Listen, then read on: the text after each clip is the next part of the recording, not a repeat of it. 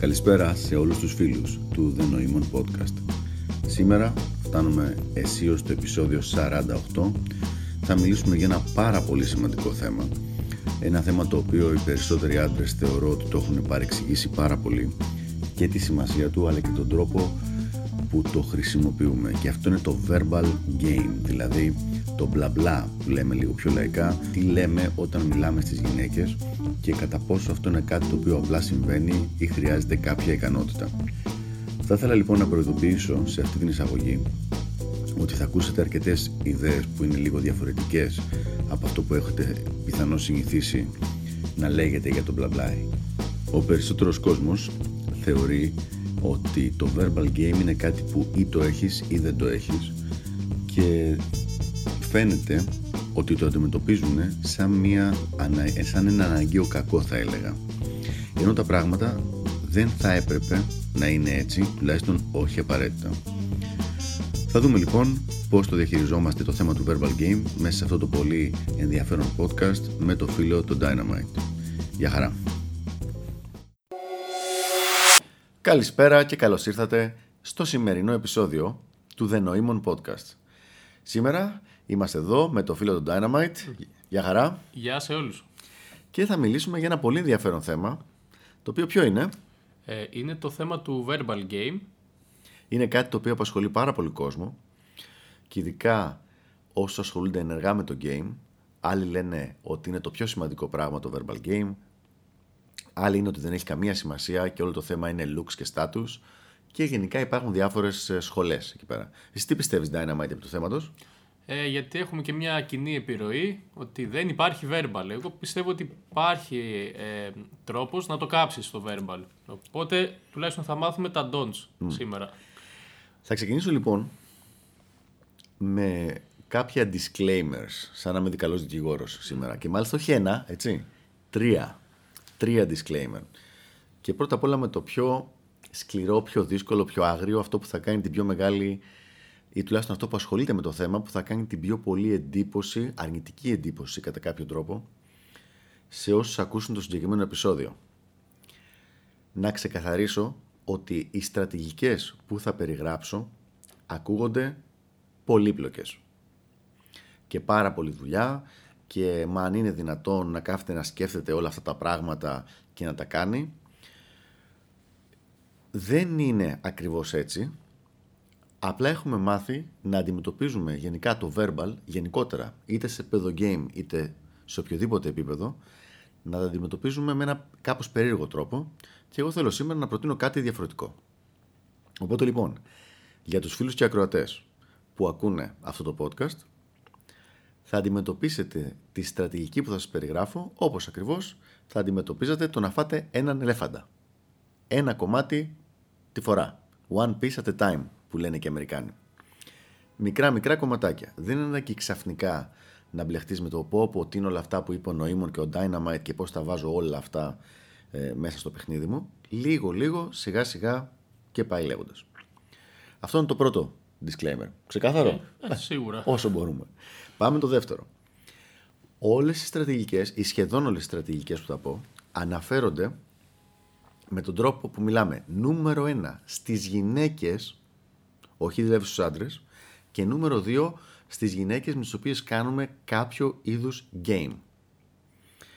Δεν αναφέρεται ούτε με τον τρόπο που μιλάμε στους άντρες, ούτε με τον τρόπο με τον οποίο μιλάμε σε άσχετες γυναίκες που μπορούμε να γνωρίσουμε, τις οποίες δεν κάνουμε κανός είδους game, είτε sexual seduction, οτιδήποτε, είτε φιλίας, οτιδήποτε τέτοιο πράγμα.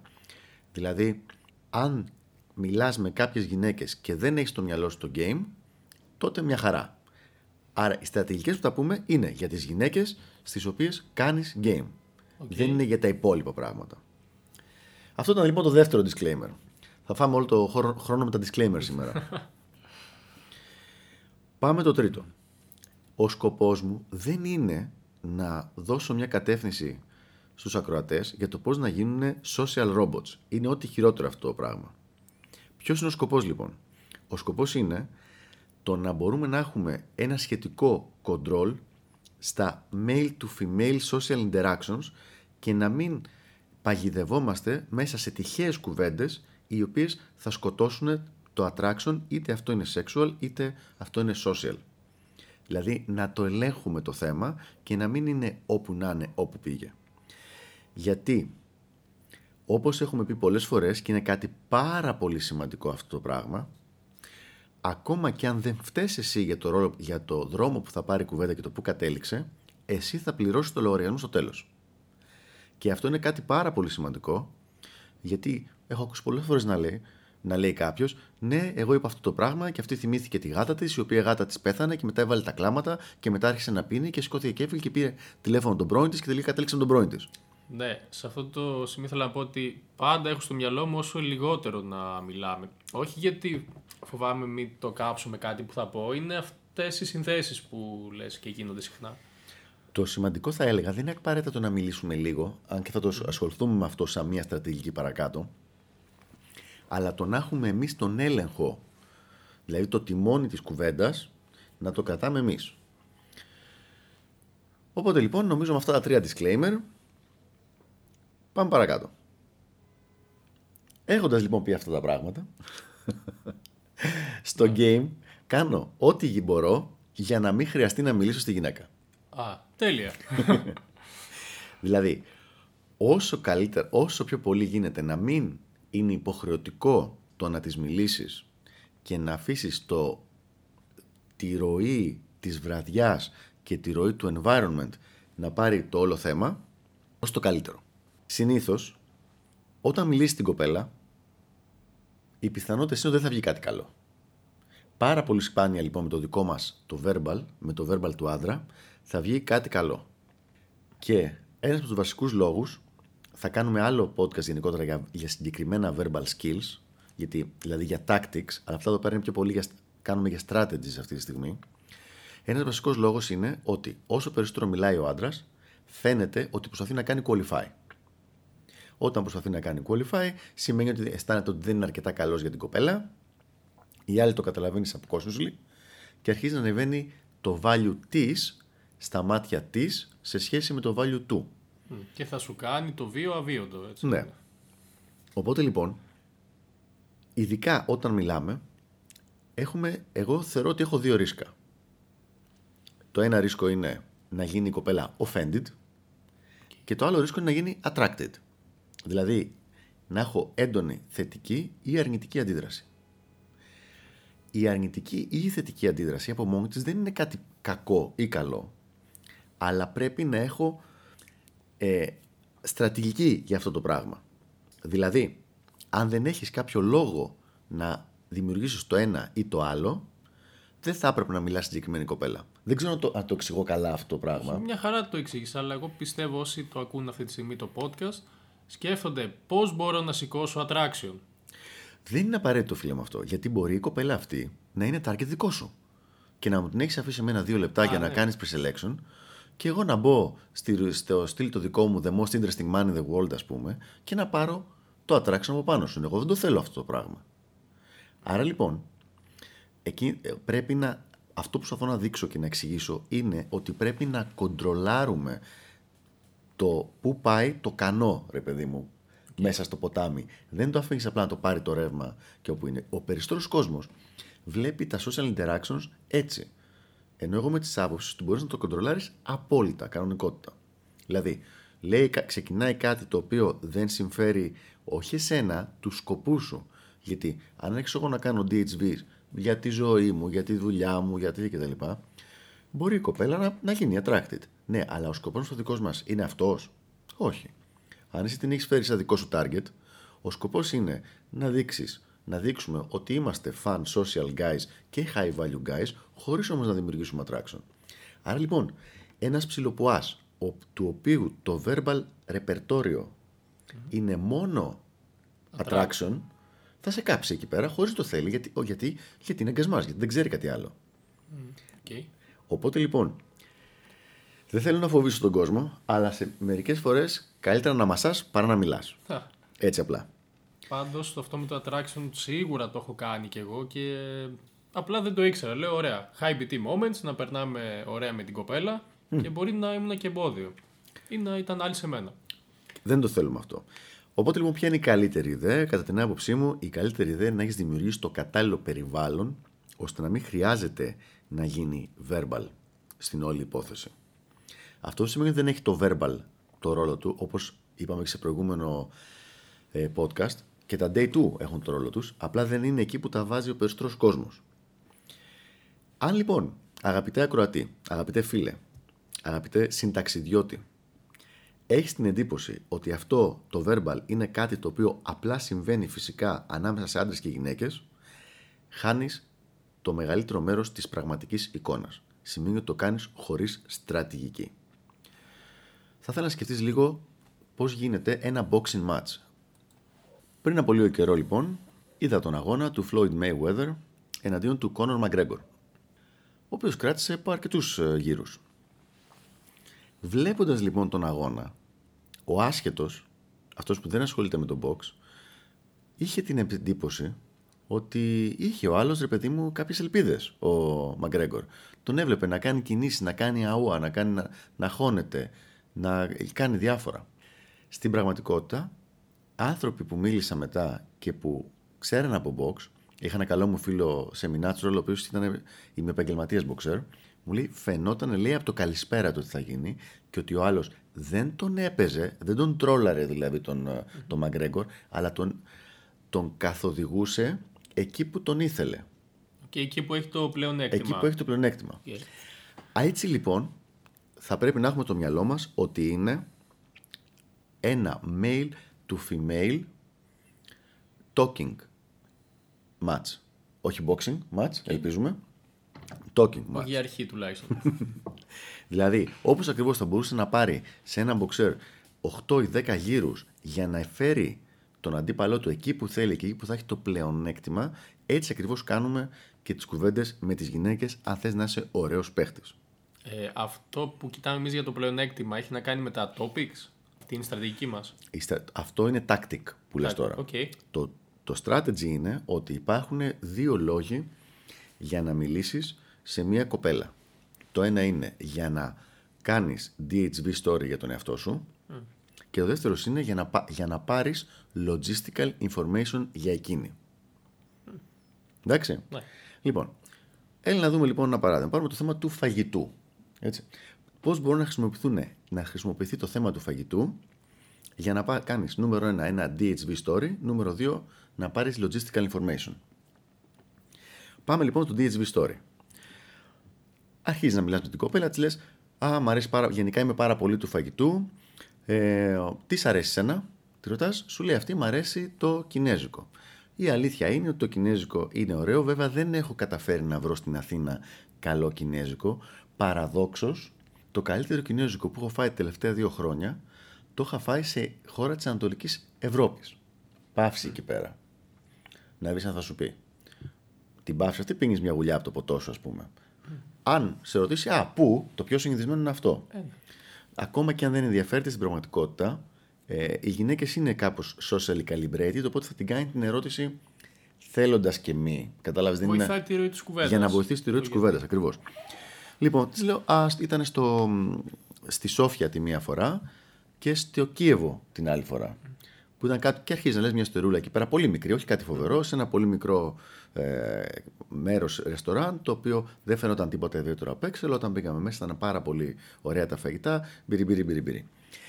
Αυτό λοιπόν τι έγινε? Πήρε το θέμα του φαγητού και έκανες ένα DHV story, τουλάχιστον 2 φορές τον προηγούμενο χρόνο, έχεις βρεθεί σε διαφορετική χώρα ταξιδεύοντας. Okay. Ναι. Χρησιμοποιήθηκε λοιπόν αυτό το πράγμα για συγκεκριμένο σκοπό. Τελεία. Αλλαγή παραγράφου. Έστω ότι θες το ίδιο ακριβώς πράγμα να το χρησιμοποιήσεις για logistical information. Το ίδιο, okay. Το θέμα του φαγητού. Ξεκινάμε. Α, τι φαγητό σ' αρέσει? Λέει άλλη, μ' αρέσει η κινέζικη κουζίνα. Έλα ρε εσύ και εμένα από τις αγαπημένες μου. Έχω πάει στα περισσότερα τέτοια κινέζικα. Άλλη εκείνη, εγώ δεν έχω πάει, έχω πάει σε 1-2. Ωραία, τη λες. Λοιπόν, κάτσε να σου πω. Πού μένεις? Και σου λέει αυτή, α, μένω, ξέρω εγώ, ψυχικό. Λοιπόν, κοντά στο ψυχικό, της λες, υπάρχει αυτό που είναι πολύ καλό που έχω δοκιμάσει. Τι έκανες αμέσως? Έμαθες logistically που μένει, το χώρο που μένει, χωρίς να μπεις σε φάση interview, τι δουλειά κάνεις. που μένεις, πώς το λένε, έχεις αδέρφια. Δηλαδή, μέχρι να φτάσει εκεί που. Όχι, χωρίς να μπει σε αυτό το. Όχι, όχι, δεν είναι το θέμα το που θα φτάσεις. Mm-hmm. Χωρίς να μπεις σε αυτό το τελείως unattractive του κάθε χαζού interview mode. Με συνεχόμενες ερωτήσεις. Τώρα έγινε αυτό το πράγμα πάρα πολύ όμορφα και καλυμπραρισμένα, σαν μέρος μιας κουβέντας για να της δώσεις value. Δηλαδή, πήρες την πληροφορία εσύ για να της, και την ξανακάνεις feed με το να της δώσεις value. Ωραία.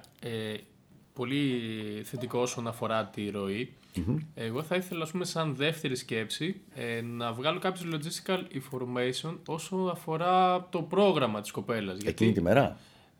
Έστω την επόμενη εβδομάδα. Δηλαδή, πότε έχεις, ας πούμε, χρόνο να τα ξαναπούμε. Ωραία. Αυτό όμως δεν το κάνεις το φαγητό. Αυτή τη στιγμή δώσαμε ένα παράδειγμα για το φαγητό. Σου λέω ναι. Πώς παίρνουμε ένα θέμα που λέγεται φαγητό ναι. και μπορεί να χρησιμοποιηθεί νούμερο 1 για να κάνεις DHV mm-hmm. και νούμερο 2 για να πάρεις κάποιο logistical information, το που μένει η κοπέλα. Okay.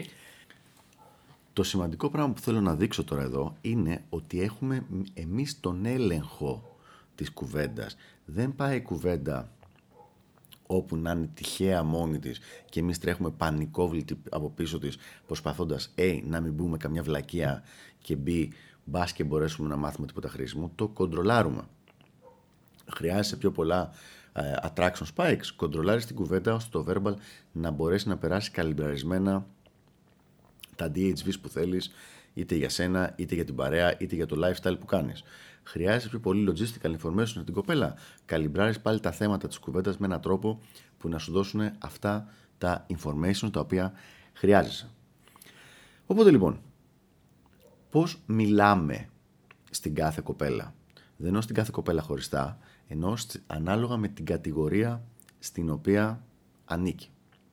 Αν υποθέσουμε λοιπόν ότι είναι το target το δικό μου με μια-δυο φίλες της, ο κανόνας είναι η logical, τρία πουλέκια κάθονται παιχνιδιάρικα σαν μικρή μου ξαδερφούλα με το target και λογική και συμμαζεμένο, όχι ακριβώς συμμαζεμένος, μπορεί να έχεις high energy, αλλά λογικός με τις φίλες της. Ο λόγος που γίνεται αυτό είναι για να χρησιμοποιηθούν τα attraction mechanism μόνο προς την κοπέλα αυτή, έτσι, ενώ προς τις φίλες να φαίνεσαι, ναι μεν high value guy, αλλά μην τους κάνεις απαραίτητα emotionally spike. Το γιατί το κάνουμε αυτό είναι ότι δείχνει social intelligence. Όχι, όχι, δεν δείχνει τίποτα social intelligence. Okay. Είναι ότι δημιουργεί attraction στο σωστό άτομο. Okay. Γιατί αν έχεις το target σου και έχει αυτοί δύο φίλες μπάζα μαζί και εσύ φλερτάρεις και με τις τρεις, είναι πολύ πιθανό να ανέβει το attraction και στις τρεις και η καλή, αυτή που θα θέλεις δηλαδή, mm-hmm. να πει εντάξει, αφού γουστάρει τη φίλη μου που δεν τη γουστάρει σχεδόν κανένας και ποτέ. Α, πολυλεγγύη. Ναι, ας την αφήσω να παίξει εκείνη εκεί πέρα. Νούμερο 2. Έστω ότι μιλάς με το target σου. Με μια κοπέλα που είναι target σου. Οι λόγοι για να τις μιλήσεις είναι 3. Είπαμε DHV, 2 logistics και νούμερο 3 του spike emotion. Για να την σπαϊκάρουμε συναισθηματικά. Αυτήν δεν υπάρχουν άλλοι λόγοι. Μα, comfort, rapport κτλ. Πολύ παρακάτω. Δεν χρειάζεται εκείνη τη στιγμή. Εκείνη τη στιγμή χρειάζεσαι να ανεβάσει το δικό σου value στα μάτια της, το οποίο γίνεται με το DHV, να περνάει καλύτερα το οποίο γίνεται με το spike emotion και να δημιουργήσει το emotional roller coaster και να μάθεις τα logistics για να δεις πού μένει η κοπέλα, πόσο καιρό θα είναι εκεί, πότε θα φύγει, με ποιον ήρθε, όλα αυτά τα πράγματα. Νοημώνα, θες να πούμε ένα παράδειγμα πάνω με το οποίο μπορούμε ας πούμε, να κάνουμε λίγο έτσι spike το emotion. Παράδειγμα το φαγητό πάλι.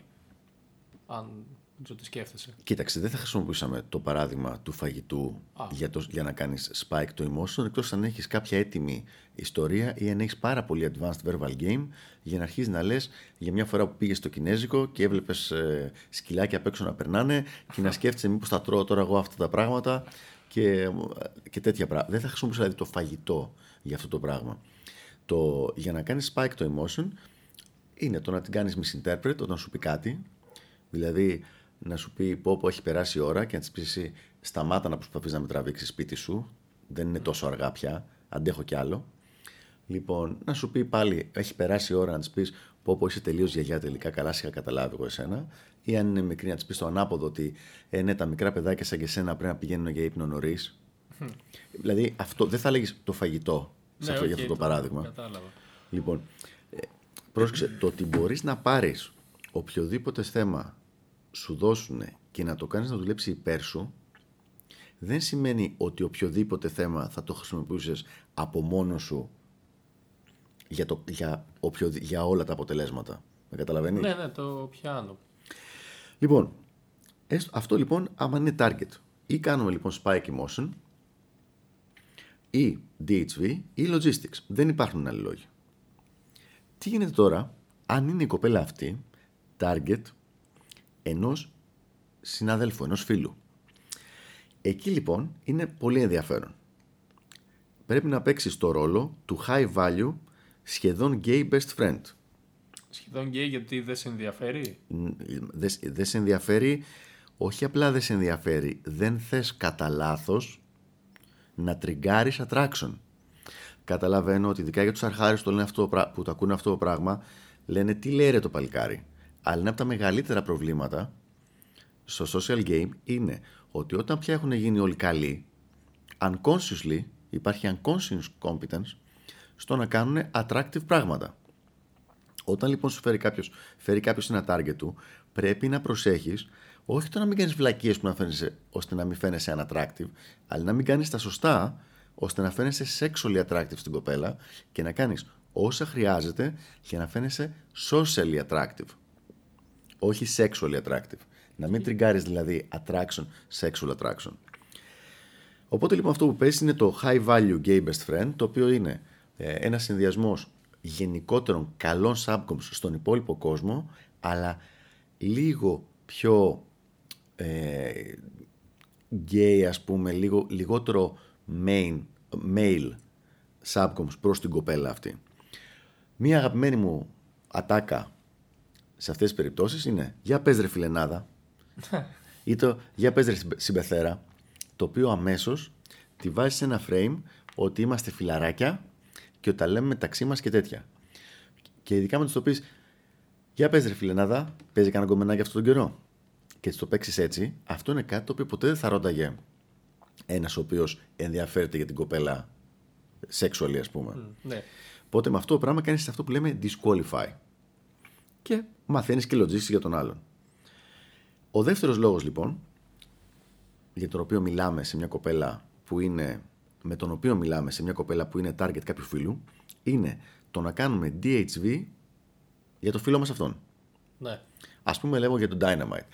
Ο Dynamite το καλοκαίρι μας είχε πάρει στο εξοχικό του, που είναι ένα γαμάτο σπίτι δίπλα στη θάλασσα, και είχα μαράξει εκεί πέρα. Λοιπόν, ήδη αυτό το πράγμα, παφ. Ναι. Τι έχει ο Dynamite? Εξοχικό δίπλα στη θάλασσα που μπορεί να αλλάζει εκεί πέρα όσο καιρό θέλει. Αλλαγή παραγράφου. Και γενικά ζωάρα το καλοκαίρι εκεί, γιατί πέρα το έχει ωραίο καιρό.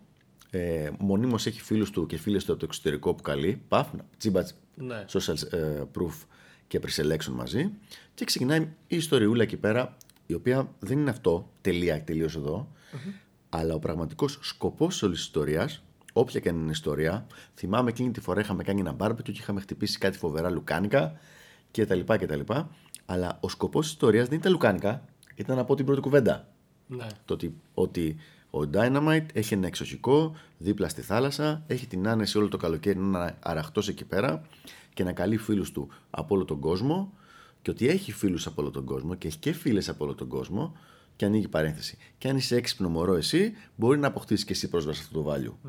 Αυτός είναι ο σκοπός που έγινε η ιστορία. Άρα, κάνω μια μικρή παρένθεση που φαίνεται λίγο πιο είναι στο θέμα των tactics, αλλά αν είχα εγώ μια ιστοριούλα εκεί πέρα για τα λουκάνικα που είχαμε φάει στο σπίτι του Dynamite, η ιστοριούλα αυτή μπορεί να ήταν 3 λεπτά και να μην έδινε κανένα DHV, κάτι τέτοιο, να φαίνεται μια χαζή ιστορία για λουκάνικα. Ναι. Έτσι, ότι δοκιμάσαμε λουκάνικο από ζαρκάδι, από αγριογούρνο και από, τι να σου πω, από χείρο, ας πούμε, από γουρούνι, ναι. Και το ένα έκανε 1 ευρώ το κιλό, το άλλο έκανε 100 ευρώ το κιλό και δεν μπορούσαμε να καταλάβουμε τη διαφορά. Ναι, και η κοπέλα απλά βαρέθηκε, ταξιδεύει, έχει ψάξει ήδη το κινητό, ξέρω εγώ. Όχι, καθόλου Dynamite, καθόλου αυτό το πράγμα. Ναι. Εγώ είπα όλη αυτή την κουβέντα. Και ο μόνος σκοπός της κουβέντας αυτής, ναι, ήταν η πρώτη πρόταση. Το εξοχικό. Αυτός ήταν ο σκοπός της κουβέντας. Okay. Καταλαβες. πρέπει να ξεφύγεις λίγο από το σκηνικό ότι πρέπει να κάνουμε entertain όλη την κόμενα συνέχεια. Συνέχεια να την περνάμε. Όχι. Αυτό, ειδικά αν παίζουμε social game, η κοπέλα είναι εκεί πέρα, δεν φεύγει. Θα είναι όλο το βράδυ ή το μισό βράδυ, ρε παιδί μου. Μπορεί να φύγει 2 ώρες το πρωί να πάει σε άλλο μαγαζί. Αλλά για κάποιες ώρες θα είναι μαζί. Δεν χρειάζεται να κάνουμε εμείς τους διασκεδαστές εκεί πέρα. Οπότε μιλάμε στοχευμένα όποτε υπάρχει κάποιος λόγος. Ο λόγος εδώ ήταν, μπορεί να έχω εγώ μια ιστορία 3 λεπτών και η πρακτική της χρησιμότητα, το επαναλαμβάνω, να είναι τα πρώτα 5 δευτερόλεπτα. Όπου είπα εγώ το εξοχικό του Dynamite που έρχεται ο κόσμος από όλη τη γη στη διάρκεια του καλοκαιριού. Αυτό ήτανε. Αυτό ήθελα να περάσω εγώ. Αλλά επειδή δεν μπορώ να πάω να τους πω, ξέρεις, ο Dynamite έχει ένα εξοχικό, τον ξέρουν πολλοί κόσμος, έχει πολλές φίλες και έρχονται. Γιατί φαίνεται τελείως χαζό και θα κάνει τελείως ανάποδο αποτέλεσμα. Έχω μια ωραία ιστοριούλα, η οποία να είναι οποιαδήποτε χαζή ιστοριούλα θέλεις. Κατά προτίμηση αληθινές ιστορίες, το έχω ξαναπεί αυτό το πράγμα, αλλά αυτό που πούμε και στα tactics αυτό. Και στην αρχή ή σε κάποιο σημείο χώνουμε 1-2 DHV καλυμπραρισμένα. Okay. Δηλαδή, θα σου πω ένα παράδειγμα δικό μου. Με ρωτάει η άλλη, πότε πρωτοασχολήθηκες, ρε παιδί μου, με τις πολεμικές τέχνες. Okay. Λέω εγώ, όταν έκανα τα μεταπτυχιακά μου στο εξωτερικό, είχα πάει σε μία επίδειξη. Λοιπόν, μόνο και μόνο αυτό το πράγμα, το οποίο είναι απάντηση σε μία δική της ερώτηση, βάζοντας μόνο τις λέξεις, όταν έκανα τα μεταπτυχιακά μου στο εξωτερικό, αμέσως διαχωρίστηκα από όλους τους κακομοίριδες του κόσμου που ξέρει αυτοί, οι οποίοι δεν έχουν καν σπουδάσει, δεν έχουν κάνει μεταπτυχιακά και δεν έχουν ζήσει στο εξωτερικό. Και τώρα το τι θα πω παρακάτω για τις πολεμικές τέχνες είναι irrelevant. Δεν με νοιάζει. Εγώ αυτό ήθελα να περάσει. Αυτός είναι ο σκοπός μας εδώ πέρα. Δηλαδή είναι και έχουν ας πούμε ένα setup να τα ψάχνουν και μόνες τους αυτά. Δηλαδή κάποια στοιχεία στα οποία ας πούμε κάνει qualify.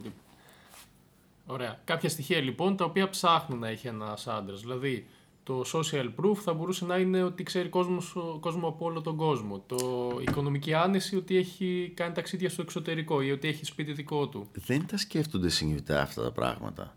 Okay. Δηλαδή όταν δει η κοπέλα ένα βίντεο δικό σου να οδηγεί στην Πόρσε, ας πούμε, δεν κάθεται και σκέφτεται συνειδητά πόσο θα έκανε αυτή η Πόρσε και να ψάξει στο τέτοιο να βρει το συγκεκριμένο μοντέλο. Πόσο... Λέει, Πόρσε, άρα κατευθείαν click with response, automatic response, έχει λεφτά αυτός. Okay. Το είδα αυτό πάρα πολύ, πολλές φορές με τα ταξίδια, που τα ταξίδια πια είναι πάρα πολύ οικονομικά, αλλά επειδή το έχουν συνδέσει οι γυναίκες με το ότι για να μπορεί κάποιος να κάνει ταξίδι πρέπει να είναι πολύ πλούσιος. Πάρα πολλές φορές πέρυσι που είχα ταξιδέψει πάρα πολύ, με ρωτάγανε, μα καλά, πια πόσα λεφτά βγάζεις και μπορείς να ταξιδεύεις σε τόσες χώρες. Ενώ πραγματικά δεν ήταν πολύ πιο ακριβό από το να ζούσα εδώ πέρα εκείνες τις μέρες, εκείνο τον καιρό. Λοιπόν, επιστρέφουμε γιατί βγήκαμε πολύ από το θέμα. Ή λέγαμε για ποιο λόγο μιλάμε στο target ενός φίλου. Και είπαμε, ο ένας λόγος είναι για να δείξουμε ότι εμείς είμαστε το high value gay best friend και μετά για να κάνουμε DHV στο φίλο μας, όπως έκανα με τη ρουτίνα που σου είπα πριν, ως πραγματική ρουτίνα, με την κουβέντα που είπαμε πριν, καθώς επίσης και το να μάθουμε τα logistics για τον αυτόν. Δηλαδή, αν εσύ έχεις target τη Μαρία και έχω πιάσει κουβέντα σε στυλ έλα ρε συμπεθέρα και τα λοιπά και τέτοια, τη ρωτάω εγώ μετά στο στυλ του Gay Best Trend, πώς θα γυρίσεις μαράκι μου μετά, και λέει αυτή, έχω φέρει το αμάξι μου. Έλα ρε, καλή φάση, βρήκες πάρκινγκ. Ωραία. Ναι. Βρήκες πάρκινγκ κοντά. Πρόσεξε, πώς η κουβέντα αυτή στην κοπέλα οδηγεί για να μάθω που πάρκαρε. Αν την κουβέντα αυτή την έκανα με σένα, εμένα θα με διέφερε απλά να μάθω, ρε φίλε, σοβαρά βρήκες πάρκινγκ κοντά. Ναι, την ερώτηση. Ναι, στην ουσία σκέφτεσαι αν θα μπορεί να την πάει μετά στο αμάξι. Ακριβώς. Ναι. Αν την ερώτηση αυτή την έκανα σε έναν άντρα, την έκανα σε σένα, θα ήταν πραγματική ερώτηση. Θα ήταν, ρε Dynamite, βρήκες πάρκινγκ δίπλα στο μαγαζί, θα μας τρελάνεις τώρα. Πού το βρήκες το πάρκινγκ. Ενώ για την κοπέλα, απλά θέλω να ξέρω πού έχει παρκάρει για να κάνω optimize τα logistics μετά. Δηλαδή, να έρθω μετά και να σου πω, λοιπόν, έχει παρκάρει στην άλλη μεριά του τέτοιου. Οπότε πες ότι έχεις παρκάρει και εσύ εκεί για να την πας με τα πόδια μέχρι το αμάξι της. Ή να μάθω ότι θα γυρίσει με μετρό. και να της πω εγώ εδώ πέρα, έλα να σου πω, αυτά δεν θα γίνεται εδώ, σε εμάς, θα σε γυρίσουμε εμείς. Λοιπόν, θύμισε μου που μένεις εκεί, ωραία, κοντά σου μένει ο Dynamite, θα σε γυρίσει εκείνος. Ναι. Λοιπόν, και αμέσως λύσαμε και με το θέμα αυτό, δηλαδή υπήρχε λόγος που έγινε η ερώτηση και η κουβέντα αυτή. Με αυτόν τον τρόπο λοιπόν κάνουμε preemptive, δηλαδή προκαταβολικά, βγάζουμε από τη μέση τα εμπόδια που μπορούν να σκάσουν. Εκεί πέρα. Ναι, το έχουμε, πάμε. Αυτός λοιπόν είναι, αυτή είναι η λογική του strategic talking. Δεν είναι κάτι το οποίο θα έπρεπε να μας πανικοβάλει όσο αφορά τις γυναίκες. Και επίσης δεν είναι κάτι το οποίο με το που ακούσει κάποιος σε αυτό το podcast θα αλλάξει όλο τον τρόπο σκέψης όταν μιλάει με τις γυναίκες στο να γίνει full strategic. Απλά σιγά σιγά μικρά πραγματάκια, καλό να αρχίζεις τα βάζεις στο verbal σου μέσα, δηλαδή να γίνονται κάποια DHV stories για τους φίλους σου. Είναι μόνο καλό μπορεί να κάνει αυτό το πράγμα. Κακό δεν κάνει ποτέ. Να μην σηκώνεις παντού attraction. Ναι, να μαθαίνεις σιγά σιγά με ποιους τρόπους να μην σηκώνεται, να μην κάνεις πράγματα που θα σηκώνουν attraction. Γιατί όπως είπαμε και πριν, κάποιος ο οποίος έχει μάθει ρουτίνες για attraction, όταν ξαφνικά πρέπει να μιλήσει μια κοπέλα, θα πει ρουτίνες για attraction. Και άμα δουλέψουνε, την πατήσαμε. Γιατί έφυγε, αν την κοπέλα αυτή είναι στόχος κάποιου αλλού, εννοείται. Ναι, και ειδικά στην αρχή το κάνεις συνέχεια και μόνο για να το μάθεις. Απλά εκεί θέλει προσοχή να τα κάνεις μόνος σε κοπέλες που σε ενδιαφέρουν εσένα, αν αποφασίσεις ότι αυτός ήταν ο τρόπος με τον οποίο θα διαχειριστείς το verbal με την κοπέλα αυτή. Τώρα, για να μην φανώ ότι είμαι αρνητικός με το verbal γενικότερα, γιατί δεν είναι τόσο απόλυτα τα πράγματα, δεν το θεωρώ καλό αρχικό attraction tool. Δηλαδή, αυτό είναι που δεν μου αρέσει εμένα. Λέει, θα τη ρίξω την κοπέλα, θα την κάνω να ενδιαφερθεί, θα την κάνω έτσι με το verbal μου. Εκεί έχω το πρόβλημα. Όταν πια η κοπέλα έχει δείξει ένα αρχικό ενδιαφέρον και είναι πια μέρος του reality σου και πριν γίνει το close αυτό, όχι απαραίτητα μετά το close, το verbal είναι ένα πάρα πολύ δυνατό εργαλείο, το οποίο θα την κάνει να πιστεύει όλο και περισσότερο ότι η επιλογή της ήταν καλή και όλο και πιο δυνατή. Βοηθάει να δείχνεις γνώση, να δείχνεις εξυπνάδα, να δείχνεις social skills, βοηθάει σε πάρα πολλά πράγματα. Αλλά να προσπαθείς να ρίξεις, για να το πω λαϊκά, την κόμενα με τον μπλα μπλα, δηλαδή να ρίξεις την κόμενα με τον μπλα μπλα, δεν είναι ένας έξυπνος καλός τρόπος, γιατί και δεν δουλεύει και γενικότερα δεν έχει κανένα hacking του συστήματος. Δηλαδή είναι αυτό που προσπαθεί να κάνει ο κάθε κακομοίρης. Ναι. Μα άμα είμαι καλύτερος από τον κάθε κακομοίρη, οκ, να είσαι καλύτερος από τον κάθε κακομοίρη, αλλά είναι υποχρεωτικό να μπει σε αυτή τη διαδικασία. Δηλαδή να ασχολείσαι με το πόσο καλό verbal έχει ο καθένας και να πρέπει εσύ να κάνεις καλύτερο. Γιατί άμα υπάρχουν τρόποι να το γλιτώσεις αυτό το πράγμα και να μειώσεις τα ρίσκα, γιατί να μην το κάνεις. Okay, οπότε με τη στρατηγική μας σκέψη πάνω στο verbal δεν μπαίνουμε καθόλου στη διαδικασία αυτή. Ναι, δεν μπαίνουμε καθόλου σε αυτή τη διαδικασία. Αφήνουμε πάντα το environment να κάνει όσο περισσότερη δουλειά γίνεται. Δηλαδή ποιος είναι ο πιο γρήγορος τρόπος, ο λιγότερος ενεργειοβόρος τρόπος να πάει ένα ποδήλατο από 0 στα 30 χιλιόμετρα. Γίνεται, ο καλύτερος είναι να το έχεις σε μια κατηφόρα. Ναι. Δηλαδή να χρησιμοποιήσεις το environment, το περιβάλλον σου, υπέρ σου. Ο ουδέτερος τρόπος είναι να είσαι στην ευθεία και να πατάς, να ρίχνεις ορθοπεταλιά. Και ο χειρότερος τρόπος είναι να είσαι ανηφόρα και να αγκομαχάς. Εγώ θα ήθελα να είμαι σίγουρος ότι όταν κάνω κάτι είμαι στη χειρότερη περίπτωση σε ίσιο δρόμο και ιδανικά να είμαι στην κατηφόρα. Τώρα, για να πούμε ένα τελευταίο πράγμα. Δεν θέλω να δώσω την εντύπωση ότι είμαι γενικότερα κατά του verbal. Απλά είμαι κατά του verbal σαν βασικό μηχανισμό δημιουργίας attraction μέσω μιας τυχαίας συζήτησης. Θεωρώ το verbal είναι πάρα πολύ καλό εργαλείο αφού έχει προχωρήσει λίγο η κατάσταση για να γνωριστείτε πολύ περισσότερο με την κοπέλα και να μπορείς να κάνεις εσύ να δείξεις ότι έχεις γνώση για πράγματα, ότι είσαι έξυπνος, ότι έχεις κάνει πράγματα στη ζωή σου, γενικά να δείξεις το ποιος είσαι, παρακάτω όμως. Όχι για να προσπαθήσεις να την πείσεις με τον μπλα μπλα, όπως κάνει ο κάθε κακομοίρης εκεί πέρα έξω, για το ότι κοίταξε με, είμαι αρκετά καλός για να ασχοληθείς μαζί μου, σε παρακαλώ, διάλεξε μένα. Δηλαδή να μην έχουμε αυτό το πράγμα. Νομίζω ότι καλύψαμε αρκετά επί του θέματος. Σίγουρα. Ωραία λοιπόν. Είμαι ο Νοήμων. Είμαι ο Dynamite. Και τα λέμε στο επόμενο επεισόδιο του Δενοήμων Podcast. Γεια χαρά σε όλους. Γεια.